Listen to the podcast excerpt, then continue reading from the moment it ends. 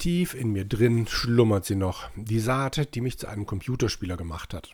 Und eines dieser Saatkörnchen in meinem Herzen ist aus Polyester.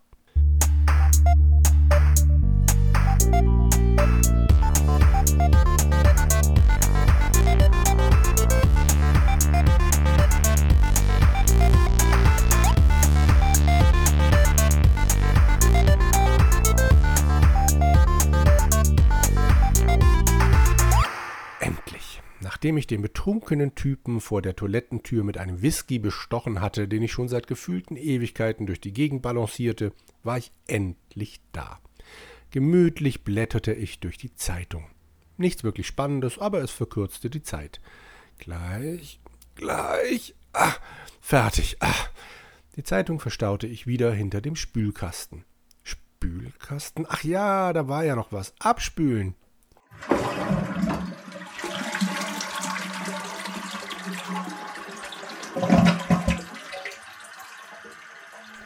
Leider war die Toilette im gleichen Zustand wie der Rest der Absteige, in der ich meinen Abend bisher verbracht hatte. Und der war suboptimal. Nur der Wasserzufluss, der funktionierte leider einwandfrei. Ein paar Sekunden später stand die Brühe bis unter die Decke. Game over. Mal wieder. Wenn einer der geschätzten Hörer nun vor seinem geistigen Auge einen etwas zu klein gewachsenen Mann mit Bauchansatz und Geheimratsecken in seinem aus der Mode gefallenen weißen Anzug gesehen hat, dann wisst ihr, dass ihr im richtigen Podcast gelandet seid. Hier geht's um ihn, den Prototypen des Adventure-Losers, immer verzweifelt darum bemüht, ein wenig von seiner Würde zu behalten und immer auf der Suche nach Liebe. In einer ganzen Reihe von Adventures verfolgte der Typ das gleiche Ziel, endlich die Frau fürs Leben zu finden. Hier in diesem Podcast soll es aber um den Ursprung des armen Kerls gehen, der bei all seinen Fehlern, sowohl charakterlich als auch spielmechanisch, einen ganz besonderen Platz in meinem Herzen hat. Und zwar Larry Laffer.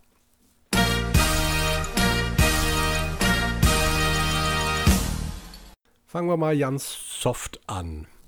Die Geschichte der Larry-Reihe beginnt bereits 1981 und damit 6 Jahre vor dem offiziellen ersten Teil.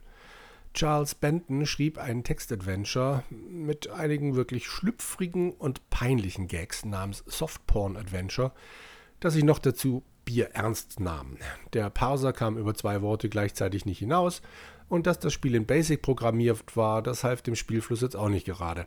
Aber wir hatten ja damals nichts außer Zeit und Fantasie, sodass sich das Spiel für Sierra angeblich zu einem ziemlichen Hit mauserte. Der Titel und das Cover mit den leicht bekleideten Damen im Whirlpool, das dürfte dabei ganz sicher nicht geschadet haben. Und ja, die Firmengründerin Roberta Williams ist mitsamt der Sierra-Buchhalterin in der fröhlichen Runde vertreten. Wobei mein Highlight des Covers der Kellner mit Schnauzbart ist. Er sieht nämlich danach aus, als hätte er bereits in einer Reihe der titelgebenden Filme Auftritte gehabt. Wer Soft-Porn-Adventure heute aus dem Spielestapel zieht, entdeckt viele Parallelen zu Leisure Suit Larry. Die Schauplätze und viele der Rätsel sind bereits da, aber einige wichtige, wirklich wichtige Zutaten fehlen hier noch. Der Charakter hat noch keinen Namen, nur das Passworträtsel bietet so etwas wie, Grafik und vor allem der Humor, der die Serie später auszeichnen sollte, glänzt durch Abwesenheit. Was dagegen zuhauf gibt, ist schlüpfriger, Humor ist es ja eben nicht. Das Spiel ist eine Ansammlung von Peinlichkeiten, die heutzutage nicht mehr von einer großen Firma veröffentlicht werden würde. Wenn ihr also mal in die wilde Welt der Text-Adventures eintauchen möchtet und damit Lücken in eurer Spiele-Vita schließen wollt, dann solltet ihr um Soft-Porn-Adventure trotzdem einen weiten Bogen machen. Es war eine wichtige erste Stufe hin zu Larry, aber manchmal kann man auch 2 Stufen auf einmal nehmen. Wenn ihr über das Spiel ein bisschen mehr wissen wollt, könnt ihr natürlich trotzdem sehr gerne in meine entsprechende Podcast-Folge reinhören. Jedenfalls geht's jetzt dann mit einem Auftritt von Disney weiter. Ken Williams zieht nämlich für Sierra die Lizenz zum Gelddrucken an Land und wirft für die nächsten Jahre das wilde Entwicklerleben über Bord. Mit Titeln wie Mickey's Space Adventure und Donald Duck's Playground passt sich der Hersteller dem familienfreundlichen Image des Mäusekonzerns ziemlich an und produziert einige gelungene Lernspiele rund um die beliebten anthropomorphischen Disney-Figuren. Der spätere Larry-Programmierer Al Lowe ist hier an vorderster Front mit dabei. Dann kam der Schock. Sierra verlor die Disney-Lizenz wieder und Ken Williams überlegte, wie er die Lücke im zukünftigen Portfolio stopfen könnte. Laut diversen Interviews mit Al Lowe trat Williams mit dem Vorschlag an ihn heran, aus dem einstigen Text-Adventure-Hit ein Grafik-Adventure zu basteln.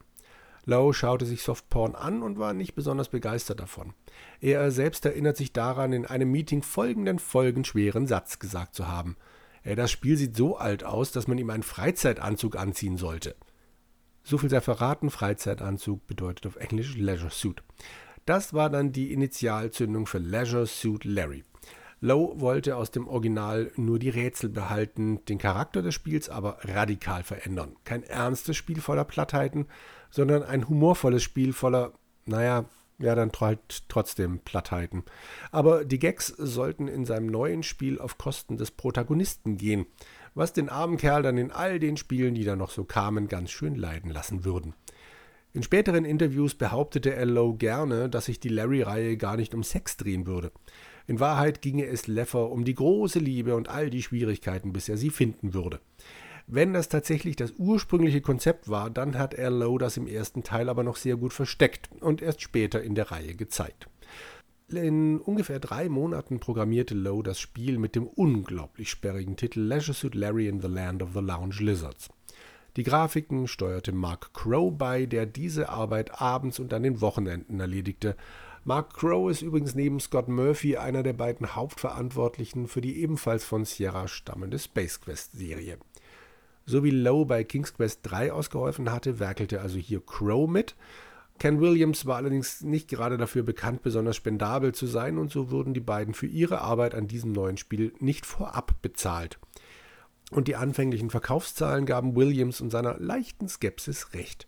Larry 1 war bei Verkaufsstart das am schlechtesten verkaufte Spiel von Sierra.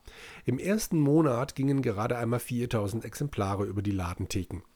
Ein guter Teil dieses Misserfolges dürfte auch daran hängen, dass das Spiel praktisch kein Marketingbudget hatte.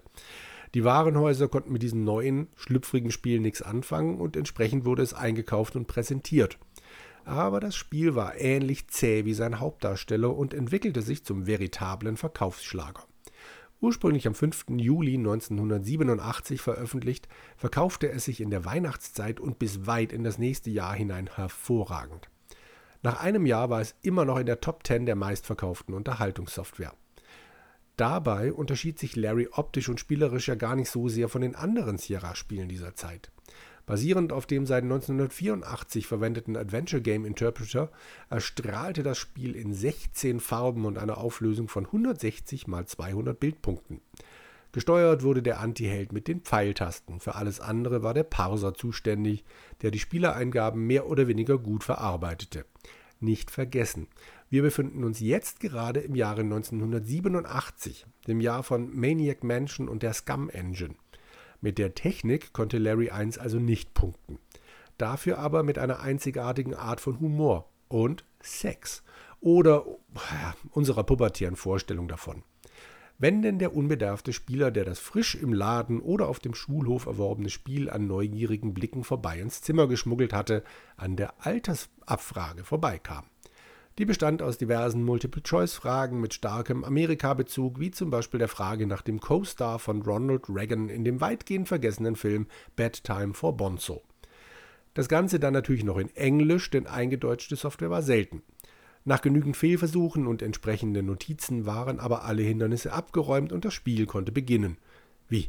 Ihr habt vergessen, wer da die Leinwand mit Ronald Reagan teilte und sich in seinem Glanz sonnen durfte? Na, Bonzo war ein Affe. Ob das am Drehbuch lag oder sonst niemand mit Ronald Reagan spielen wollte, ist leider nicht überliefert. Natürlich gab es auch noch eine raffinierte und komplizierte Tastenkombination, die diese unwürdige Prozedur abkürzte. Ich werde sie euch aber an dieser Stelle natürlich nicht verraten. So, da waren wir dann also. Gewandert in den neuesten Schick der 1970er vor einer Bar der 80er, die so versifft war wie Woodstock 1969 am Ende des Festivals.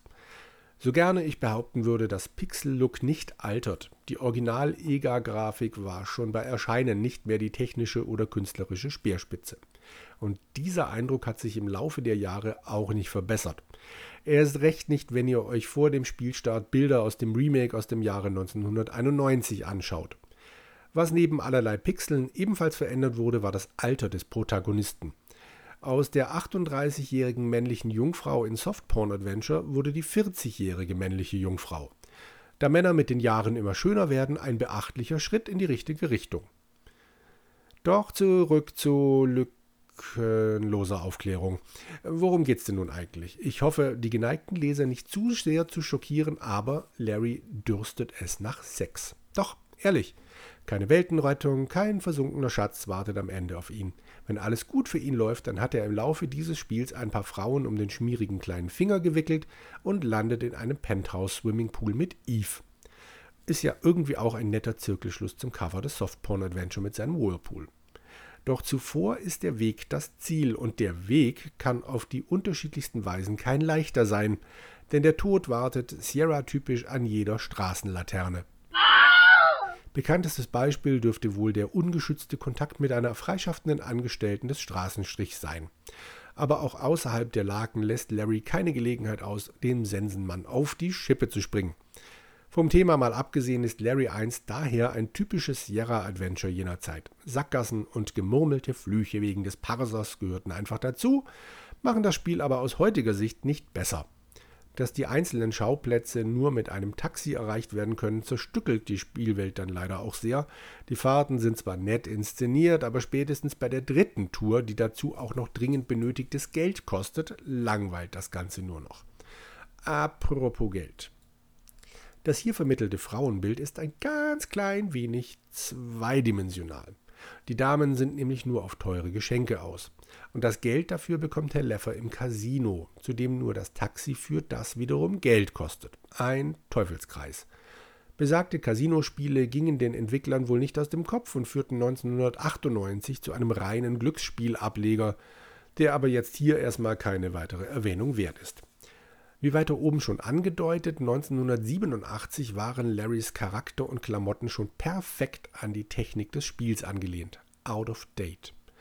Im Zuge einer großen Remake-Runde bekam auch Larry 1 im Jahr 1991 dann eine Frischzellenkur als VGA-Version in der neuen SCI-Engine von Sierra spendiert. Die auffälligste Änderung war natürlich die Grafik. Auch der Sound wurde beträchtlich verbessert, da das Team unter anderem mit dem Musiker Chris Brayman aufgestockt wurde. Allerdings blieb das ursprüngliche Larry-Thema zum Glück unangetastet, auch wenn es Ello mittlerweile etwas peinlich ist. In diversen Interviews meinte er, dass er sich vermutlich mehr Gedanken um das Stück gemacht hätte, wenn er hätte ahnen können, wie lange es ihn verfolgen würde. Im Laufe der Jahre gab es natürlich noch diverse gelungene Fortsetzungen und einige peinliche Ausrutscher rund um den Freizeitanzugmann. Aber nach Teil 7 war es dann um den ursprünglichen Erfinder recht ruhig geworden. Viele der obskureren und schlechteren Spiele hatte er nicht zu verantworten. Er beschäftigte sich stattdessen mit seiner Internetseite, auf der er täglich einen Witz online stellte. Jedenfalls war es Al Lowe wohl irgendwann zu ruhig geworden. Er ließ sich für die Kickstarter-Kampagne zu einem Remake namens Leisure Suit Larry Reloaded vor den Karren spannen. Der Entwickler Replay Games kündigte die Entwicklung 2011 an, holte sich aber dank Lowes Teilnahme über die Crowdfunding-Plattform 2012 noch auf die schnelle $655.000 als Finanzspritze. Genutzt wurden die zusätzlichen Mittel, um das Spiel optisch und akustisch an Teil 7 anzupassen. Aus dem Parser wurde eine Icon-basierte Steuerung samt schön gezeichnetem Inventar und eine zusätzliche Dame namens Jasmin oder Jasmin wurde noch in die Story gepackt sowie an diversen Rätseln geschraubt. Larrys Frisur litt in dieser Fassung auch beträchtlich und der Haarausfall ist nun beim besten Willen nicht mehr zu übersehen. Aus irgendwelchen Gründen wurden diverse Witze in der deutschen Fassung entschärft bzw. ersetzt, aber immerhin blieben auch diese neuen Früchte des Humors auf den untersten Ästen des Niveaubaums. Alles in allem natürlich die schönste Fassung von Larry 1. Nicht mehr ganz das alte Spiel, aber viele der nervigen Passagen wie den ständigen Casino-Touren sind noch drin, sodass man auch hier noch volle Kanne von einem Retro-Spielgefühl sprechen kann. In einem Interview mit Adventure Corner kündigten Lowe und Paul Trove von Replay Games an, weitere Larry-Spiele auf den Markt bringen zu wollen. Angekündigt haben sie natürlich den Titel, auf den die Welt gewartet hatte. Ein Pokerspiel mit Larry-Charakteren, Free-to-Play, noch 2013. Aber Ende genau diesen Jahres lief statt dieses erhofften Spielekrachers Lowes Vertrag aus. und er zog sich trotz eines Verlängerungsangebots wieder in seinen Ruhestand zurück. Die Witze auf seiner Internetseite verschickt er allerdings immer noch. Eine im Nachhinein lustige Episode rund um Larry hätte ich noch anzubieten. Angeblich brachte die kalifornische Regierung einen Gesetzentwurf ein, der Gewalt, Zigaretten oder Alkoholkonsum, Fluchen oder Sex in Videospielen verbieten sollte. Genannt wurde dieser Entwurf selbstverständlich Leisure Suit Larry Bill. Ich sage hier ausdrücklich angeblich, weil ich außer in einem Interview mit Ello nichts darüber gefunden habe. Summa summarum und überhaupt und sowieso. Lohnt es sich, Teil 1 heute noch zu spielen? Nö. Keine Fassung dieses Spiels versprüht den Charme, den Larry später für mich dann zumindest so liebenswert macht. Aber es ist der Beginn von etwas Großem und bereits Teil 2 geht dann in 7-Meilen-Stiefeln in die richtige Richtung.